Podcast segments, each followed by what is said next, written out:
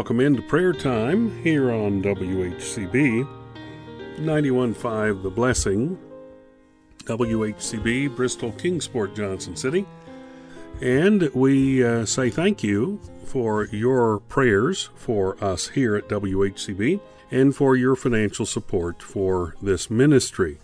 WHCB is a listener supported, non commercial educational Christian broadcast service, and we depend upon God working through our listeners for our support. If you want to give online securely, just go to our website, whcbradio.org.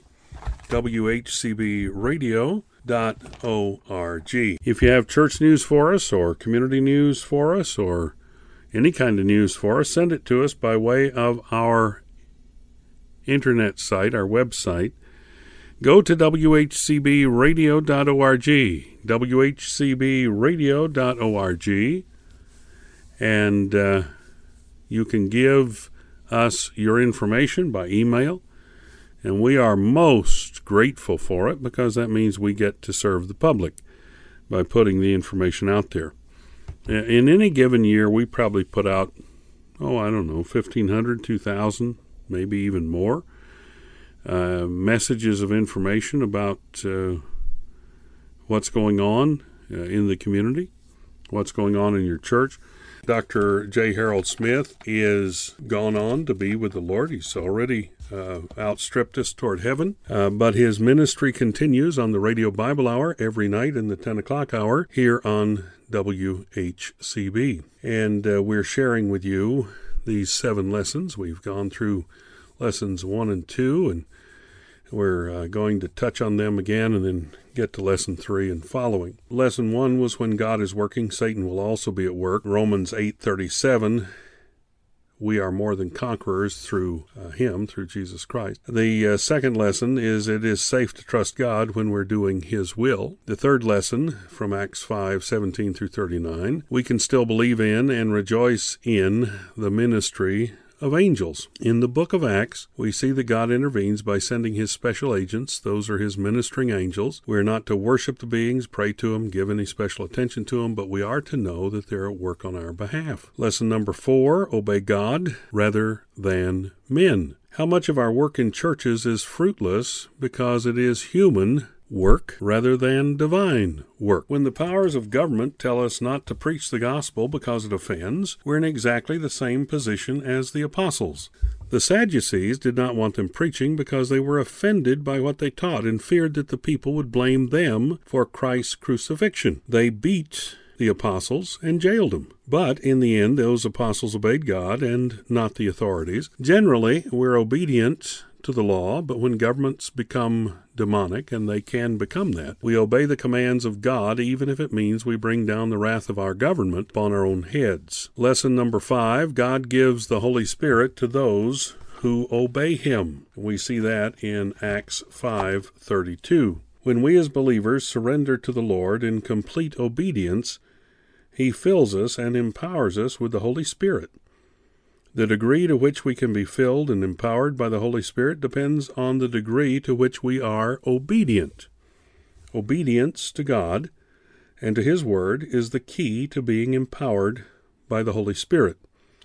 People who claim to be spirit filled are uh, but are not consecrated and pure are nothing but false teachers. These people may be filled by a spirit, but it is not the Holy Spirit. J. Harold Smith writes this I have seen so many people who claim to have been filled, but their lives are full of greed, lust, and worship of money. I doubt that the Holy Spirit would have anything to do with them at all. Lesson number six to be effective witnesses for the Lord, we must have the partnership of the Holy Spirit. Every church that is not partnered with the Holy Spirit is no better than a civic club or a meeting place. It may do some good things, but people's lives will not be changed, miracles will not occur, and the power of God will not be present. In a person or a church where the Holy Spirit does not abide, other spirits will take up residence, and these spirits are not of God. We need to pray for the partnership of the Holy Spirit in all that we do. Ask for His help and presence throughout the day. Any work that is meant to bring glory to us or to our own church will fail. Only those things which are meant to bring glory to God in Jesus Christ will succeed. We need the companionship, counsel, and partnership of the Holy Spirit of God. And then there's number seven when God initiates a work, it cannot be defeated. He will prosper and complete the work. This is cause for celebration and for thanksgiving. Once the work is started and God is in it, it cannot and will not fail. Jesus promised that his church would overcome everything, even the gates of hell would not prevail against it. He has promised to finish the work he began in us, and he will keep his promises. Today we can rejoice in these great lessons. We have work to do, and we need to remember these lessons in our heart. God is at work in the world, and he will not be defeated. Jesus Christ is the one to whom every knee shall bow. That is the one we serve and should be serving in all that we do. Let's go to prayer.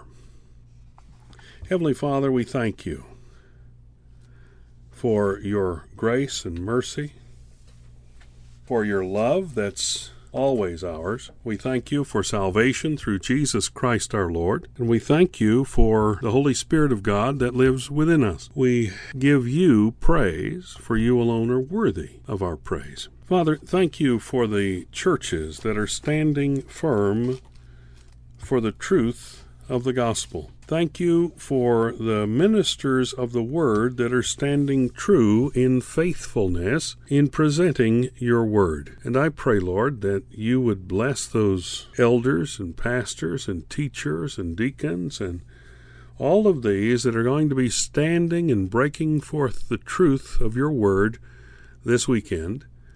I pray that you would bless them mightily and bless their congregations so their congregations will understand what they're being taught and that they will apply it to their lives and that they will be effective in your service. Now, Father, we have many needs. We have a number of folks who have made their needs known to us, and we continue to ask that you would meet those needs.